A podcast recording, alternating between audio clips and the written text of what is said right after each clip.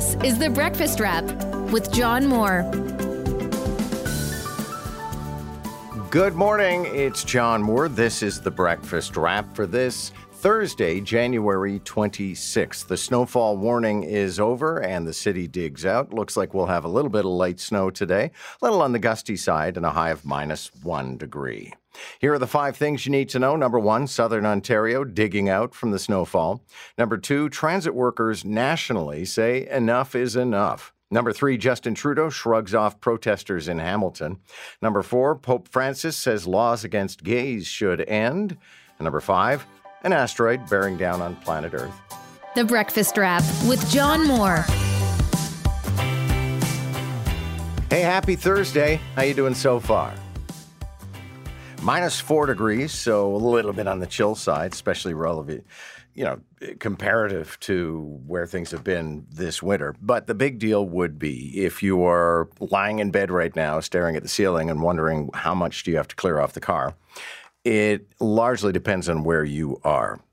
Now, my read is, and this may change as the morning continues because we'll be hearing from people via text, we'll be hearing from our traffic desk and other sources. But certainly, my take from what I had to clear off the car and what I had to drive through this morning, that we're in pretty good shape.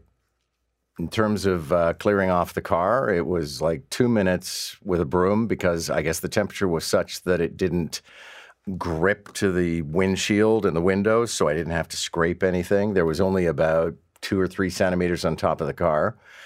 And uh, driving in, surfaces are certainly not bare, but it's also not some sort of a perilous, uh, slippery journey. Now, mind you, my trip is from Yonge and St. Clair to downtown Toronto. And the closer you are to the lake, the easier it's always going to be. Uh, Lisa Morales says that her trip in from Nick Marano, help me, she comes in from Barrie, doesn't she? Caledon. Okay, Caledon. Well, and that strip is uh, is often a problem. So she said, yeah, they got a lot more snow there. So her commute was not quite as easy. So I don't want to entirely lull you into a false sense of security. But the big deal would be that the snow seems to have tapered off at such a time that plows got on top of it, salters got on top of it. And so the morning is not going to be uh, hell on wheels. However, we will update the situation as we go along because somebody may write in from one location or another and say it's a slippery mess or there's so much snow here, I don't know what I'm going to do. So we'll see. And I do know there are, um, in all likelihood, some cancellations. Do we have officially any bus cancellations at this hour, Joe York Cristiano? Region York School Region? District and the Catholic District, but I haven't seen anything else yet. All right. So uh, we'll, well, I've already said we'll continue to update the situation because it is highly geographically specific. But the timing seems to have been on our side. And actually, Well, another thing, John, I think if you give yourself a few extra minutes, yeah, the roads may not be as bad, or if they are, giving yourself the extra minutes, you won't have to rush in and you don't have to speed on the highways because um, it is really important to keep to the speed limit or less. So giving yourself a few extra minutes will help a lot. okay. I mean, I'm not going to encourage people to speed. I just did no, no, no. But a lot of people were speeding. I was driving on the Gardiner. Where did you and come- where the do you cars come were in whizzing from? by. Wow. Yesterday morning during the show, we heard that uh, two TTC workers were being chased around by somebody with a syringe. That person was taken into custody. Um, then, then, then we learned the 16 year old boy was taken to hospital with injuries after being stabbed on board a TTC bus. This happened Bloor Street West and Old Mill Trail. Uh, this was around the same time and unrelated, if I'm understanding things correctly, to a service interruption yesterday. It led to a whole bunch of people being turfed out of the uh, Bloor line and having to get onto shuttles or, you know, just hoof it. Um, but all of this sort of coalesces in terms of, of becoming a theme around the idea that people just don't feel safe on public transit right now. Uh, I was noticing Matt Gurney was tweeting yesterday that he took the TTC three times in one day, and every single trip there was somebody aboard or in the station that he encountered who he found disturbing. Let's say that. And uh, today on our show, we're actually going to be talking to a representative of a national transit union organization, and they're calling for a national task force. Violent attacks on public transit have reached crisis levels, says the president of a major Canadian transit union.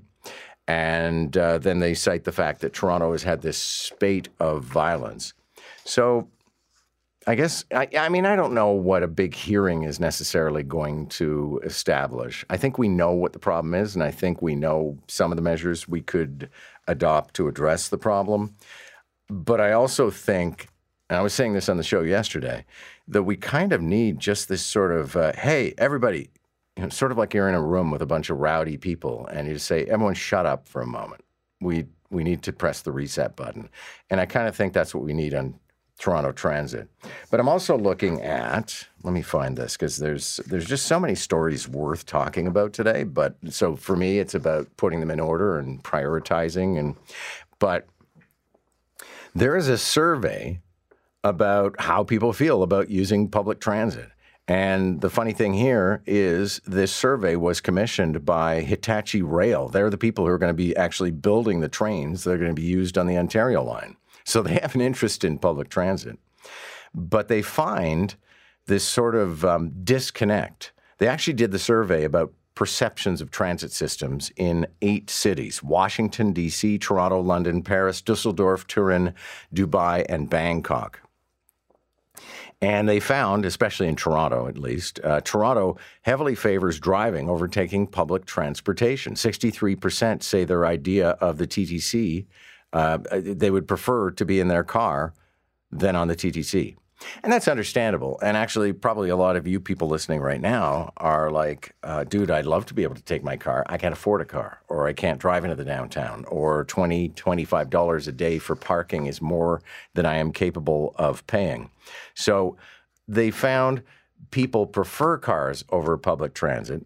But then rather curiously, you know, lots of people agree that they think that public transit is a great idea. So they like public transit, but apparently for other people.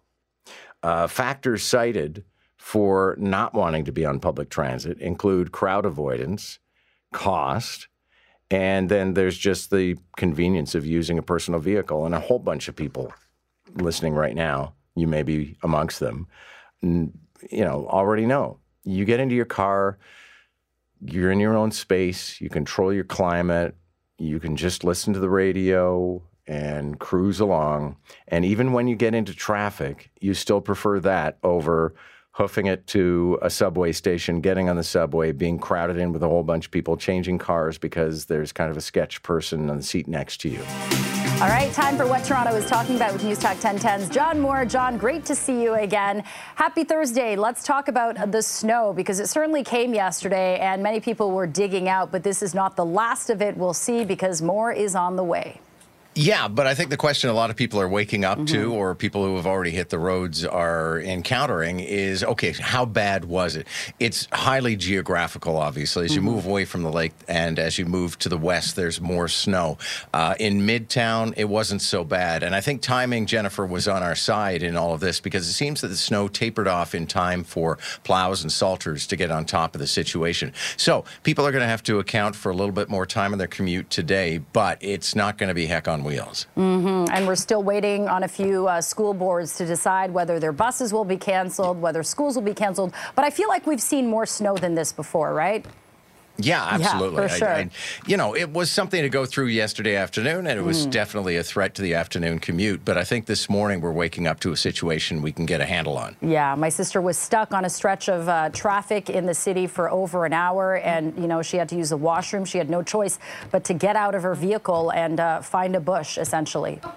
Oh my! Yeah, I know that's that's desperate. She's ne- she's never told me about a situation like that before. So when you say geographical, I understand some parts were worse than others.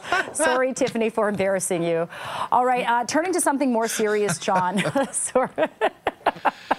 uh, this is this is very serious, John. We've seen um, five attacks since Saturday on, you know, TTC property. But the transit union, the Amalgamated Transit Union, they're, they're now calling for a national safety task force. This, of course, after a 16-year-old boy was stabbed at Old Mill Station. This is definitely something Toronto's talking about. We had during our shows yesterday morning this uh, case of Yonge and Dundas where somebody was chasing around transit workers with a syringe, as you mentioned, a 16 year old who was stabbed.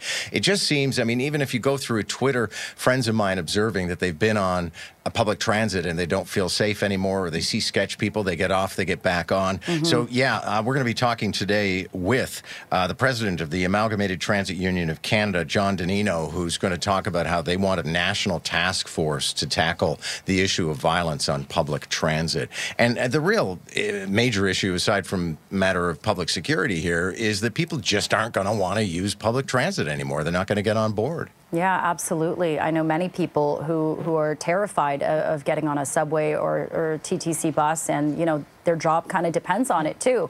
All right, turning to this, John, uh, Prime Minister Justin Trudeau was swarmed by a group of protesters at a Hamilton restaurant. What happened here? Well, it's kind of hard to get a handle on how serious this was because various people describe the crowd as being about 20 people. Others say there were 100 people. Uh, they're very angry, clearly, and Justin mm-hmm. Trudeau's security team had to make sure he could be escorted out.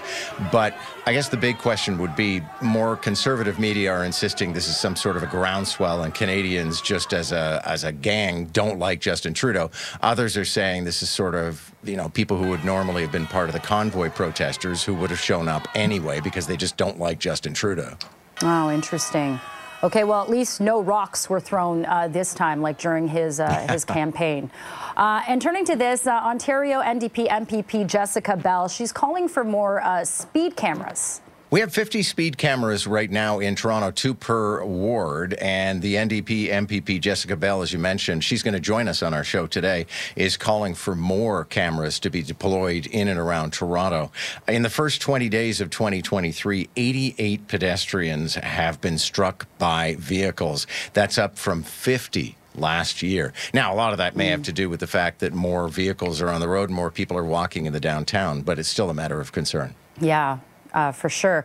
All right, we always end with something a bit lighter, John. Uh, dog influencers are barking to the bank. This is big business. So if you don't have a pup, maybe it's time to consider getting one and opening up an Instagram account for it. Yeah, I don't know if you have a pup, but no. uh, I do, and I'm beginning to think mm-hmm. I should mm-hmm. be exploiting him a little more because there's a very funny profile in the Globe and Mail today about dog influencers.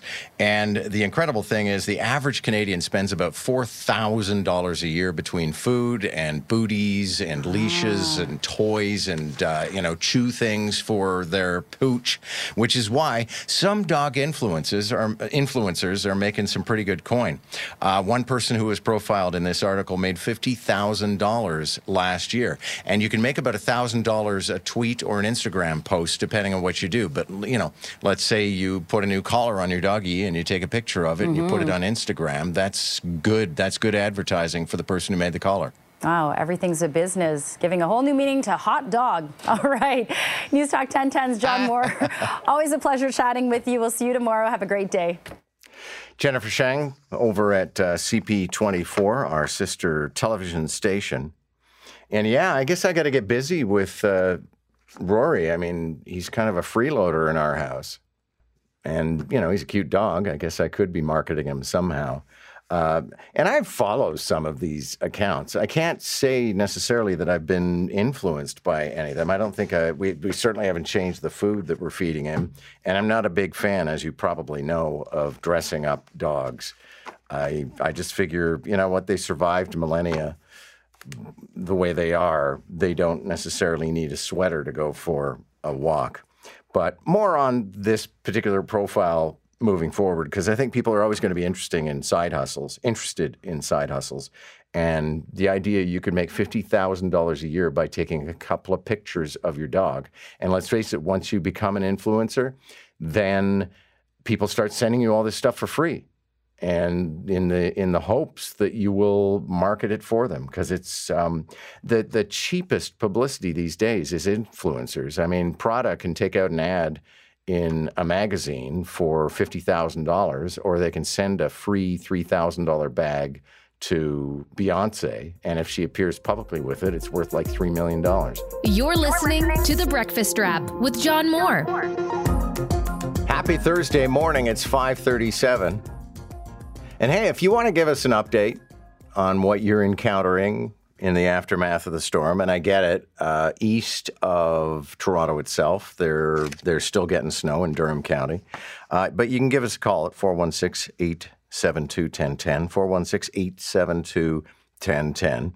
I can only give you the read that I get from the traffic desk, which is Lisa Morales coming in from Caledon said that it was a bit of a slog, but it wasn't the end of the world. And then Nick Marano said that people were what was your issue? People were speeding on the uh, on the Gardiner. Yeah, I come from the West End, and yeah, they were just zipping by as if it was a sunny day in June. Okay, but I mean, it wasn't slippery such that you were, and it wasn't throwing up enough stuff on your windshield that you were all distressed, was it? No, but I was waiting for that car to get off the Spadina ramp, which he did, and almost slid off the ramp. Oh, okay. There's always a certain degree of satisfaction in that, isn't there? I always remember a guy whipping past me, blowing on his horn once. This was years ago in Montreal. And not that I wish ill on this individual, but when he uh, plowed into a pole three blocks later, I thought, okay, I guess we could have seen this coming. Uh, like I said, if you want to let us know of any special circumstances where you are, 416 872 1010. My own experience this morning was went outside. It seems that the snow had ended a good long time ago. Not that much on top of the car, to be honest, and no issue in getting to the street. So there was, I don't, I even know if my street's been plowed, so there was no snowbanks. And once I got into the main street, which is Avenue Road, it was not uh, dry or even bare yet, but it was also not that much of an issue. So, you know, yesterday afternoon, the afternoon commute, I've heard from people saying that they spent a good long time backed up in traffic and sliding sideways in a couple of spots.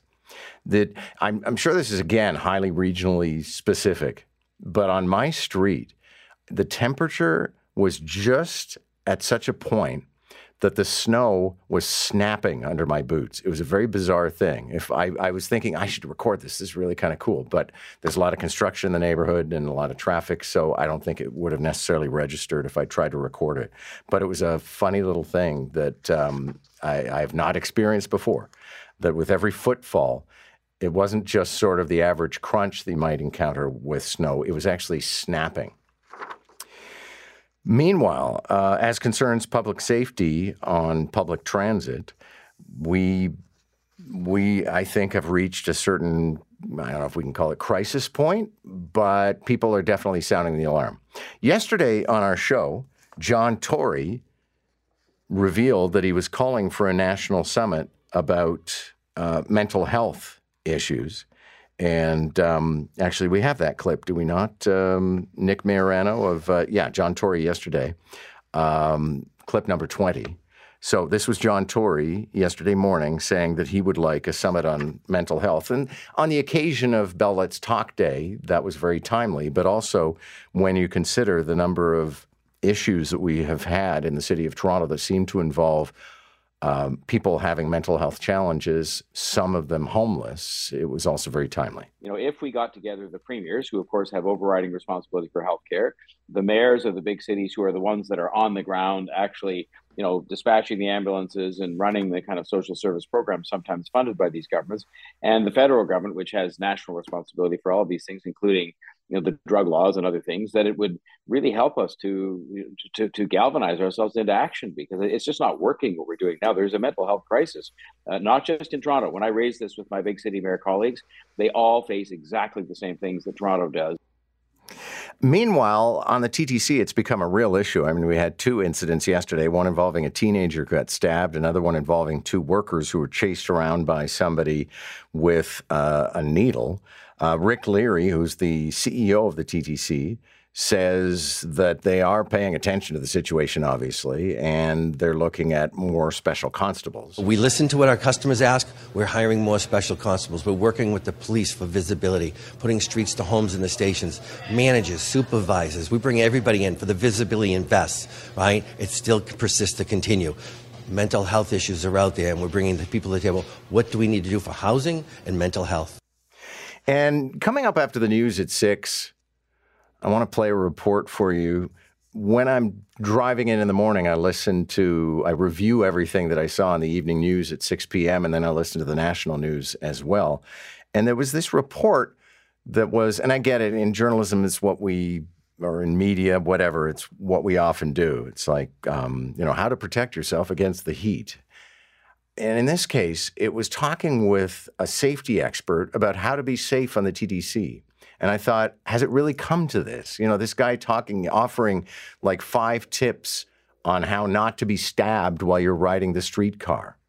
I would prefer that we find a way where you don't have to worry about being stabbed on the TTC as opposed to spending all of your time. I mean, it's kind of like in the US where shooting sprees in schools are so common, they make bulletproof knapsacks for kids now.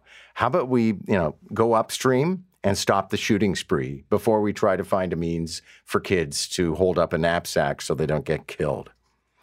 Um, speaking of random attacks, and this one did not actually happen on the TTC, but this was kind of, for me anyway, a definitive moment in the last few weeks in our city where I thought, okay, something's wrong and we got to do something about it.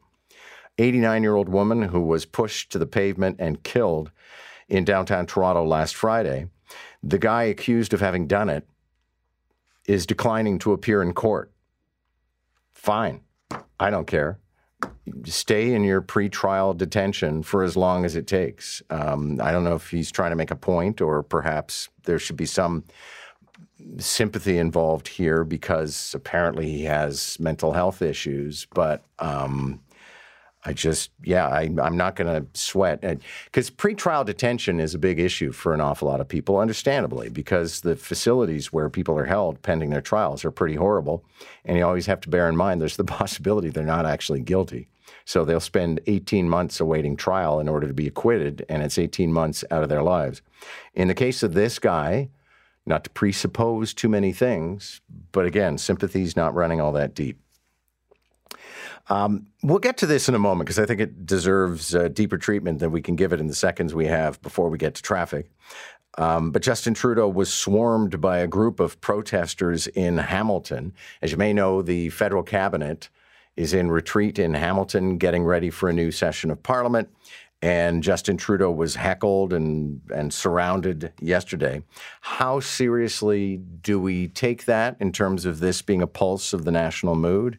I'm not convinced it's that big a deal. I have been following prime ministers for decades, and they're always dogged by protesters. But there are certain media outlets who will always take something like, you know, two dozen people yelling at the prime minister as some sort of a national pulse on the fact that his day is done. Subscribe today and always hear the latest episode of The Breakfast Wrap with John Moore. So we'll talk to Dan Riskin about that asteroid because I actually don't think it's scheduled to hit Earth. It's just going to be flirting with us. And much as everybody loves the idea of some sort of a doomsday scenario involving an asteroid, just from a dramatic perspective, um, it's you know it happened once, wasn't good for the dinosaurs, but uh, it doesn't. It's it's just something that's not necessarily in the cards.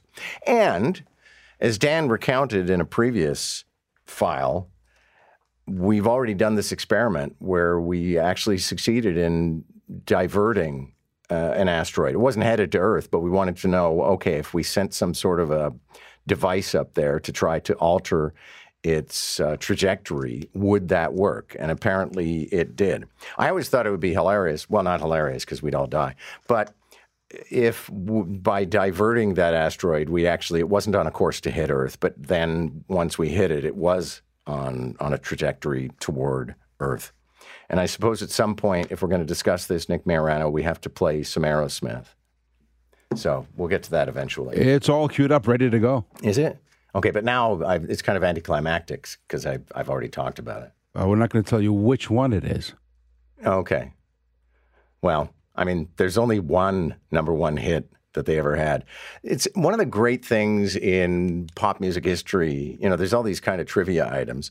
And one would be that Aerosmith has done well, but there was always something bigger than the song they had at the time that they had it. So they were kept out of the number one spot on the Billboard chart for their entire careers until Barbra Streisand said something, I think, in a Barbara Walters interview about how she doesn't want to fall asleep when, because she's so in love with her husband, she doesn't want to fall asleep because she doesn't want to be without him.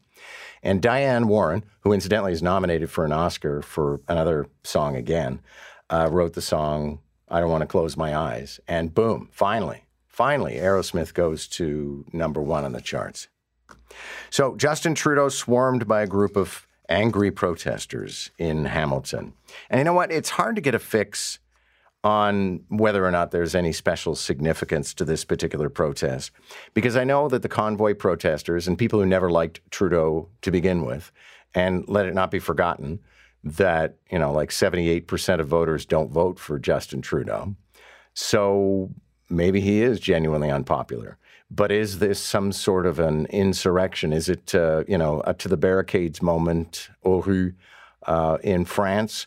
Or is it just these people who are perennially unhappy and seem to have nothing better to do than to protest who turned out in Hamilton?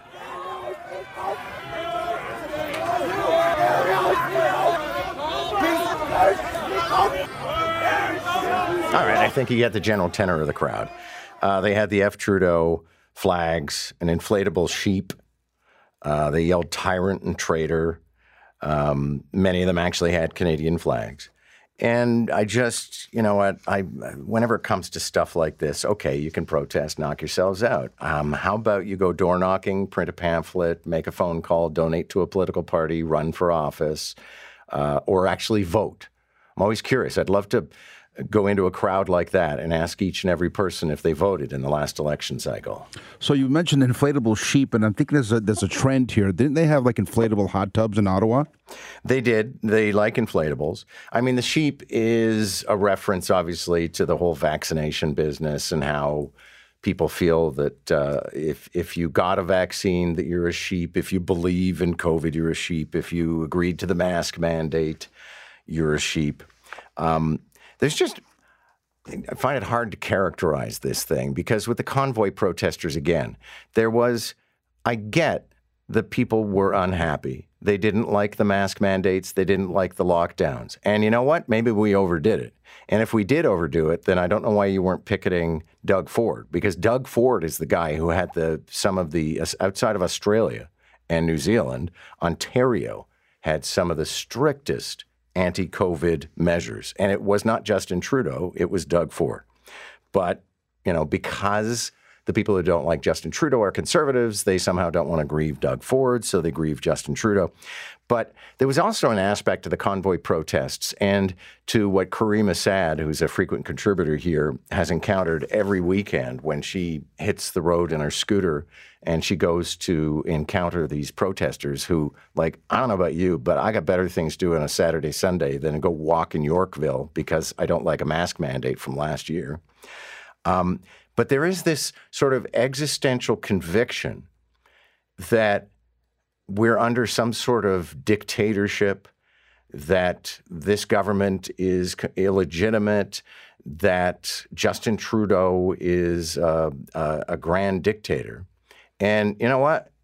We have free elections. Knock yourselves out. If if you're con- if you think that there has been some sort of uh, seizing of power or something like that, there will be an election cycle soon, and you'll have the ability to vote and organize and mm, you know all that other stuff. Which actually, speaking of COVID, the World Health Organization, again, the target of this particular group of people, uh, they believe that the World Economic Forum and the World Health Organization are a globalist conspiracy. And uh, but anyway, the uh, WHO is going to be meeting on Friday, and they will make up their minds as to whether COVID is still a public health emergency. Um, they first pronounced the pandemic three years ago. I remember the day. Um, I mean, there there are a few marking points in this whole miserable experience, and um, one would definitely be the day that everybody said work from home, because it came on us rather quickly. I remember in the banking sector, they were about to organize a day where everyone would work from home as an experiment, just to see how it went, and then all of a sudden they said get out. And then there was this, you know, probably two years in, I don't know, the Toronto Star did a feature with photographs, or, or might have been the New York Times, doesn't matter. Newspaper did a feature with photographs of, it was like Chernobyl. You know, offices that had been abandoned, dead plants, uh, half empty coffee cups, dusty boardroom tables.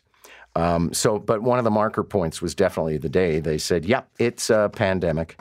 It's absolutely a pandemic. So I don't think it's going to measurably change your life, but on Friday they may declare it's all over. That's the breakfast wrap. Thanks a lot for listening. My name is John Moore. I hope we'll talk again soon. You've been listening to The Breakfast Wrap with John Moore. Don't forget to subscribe and get the latest episode from wherever you get your podcasts. And listen weekday mornings from 5 to 9 on News Talk 1010.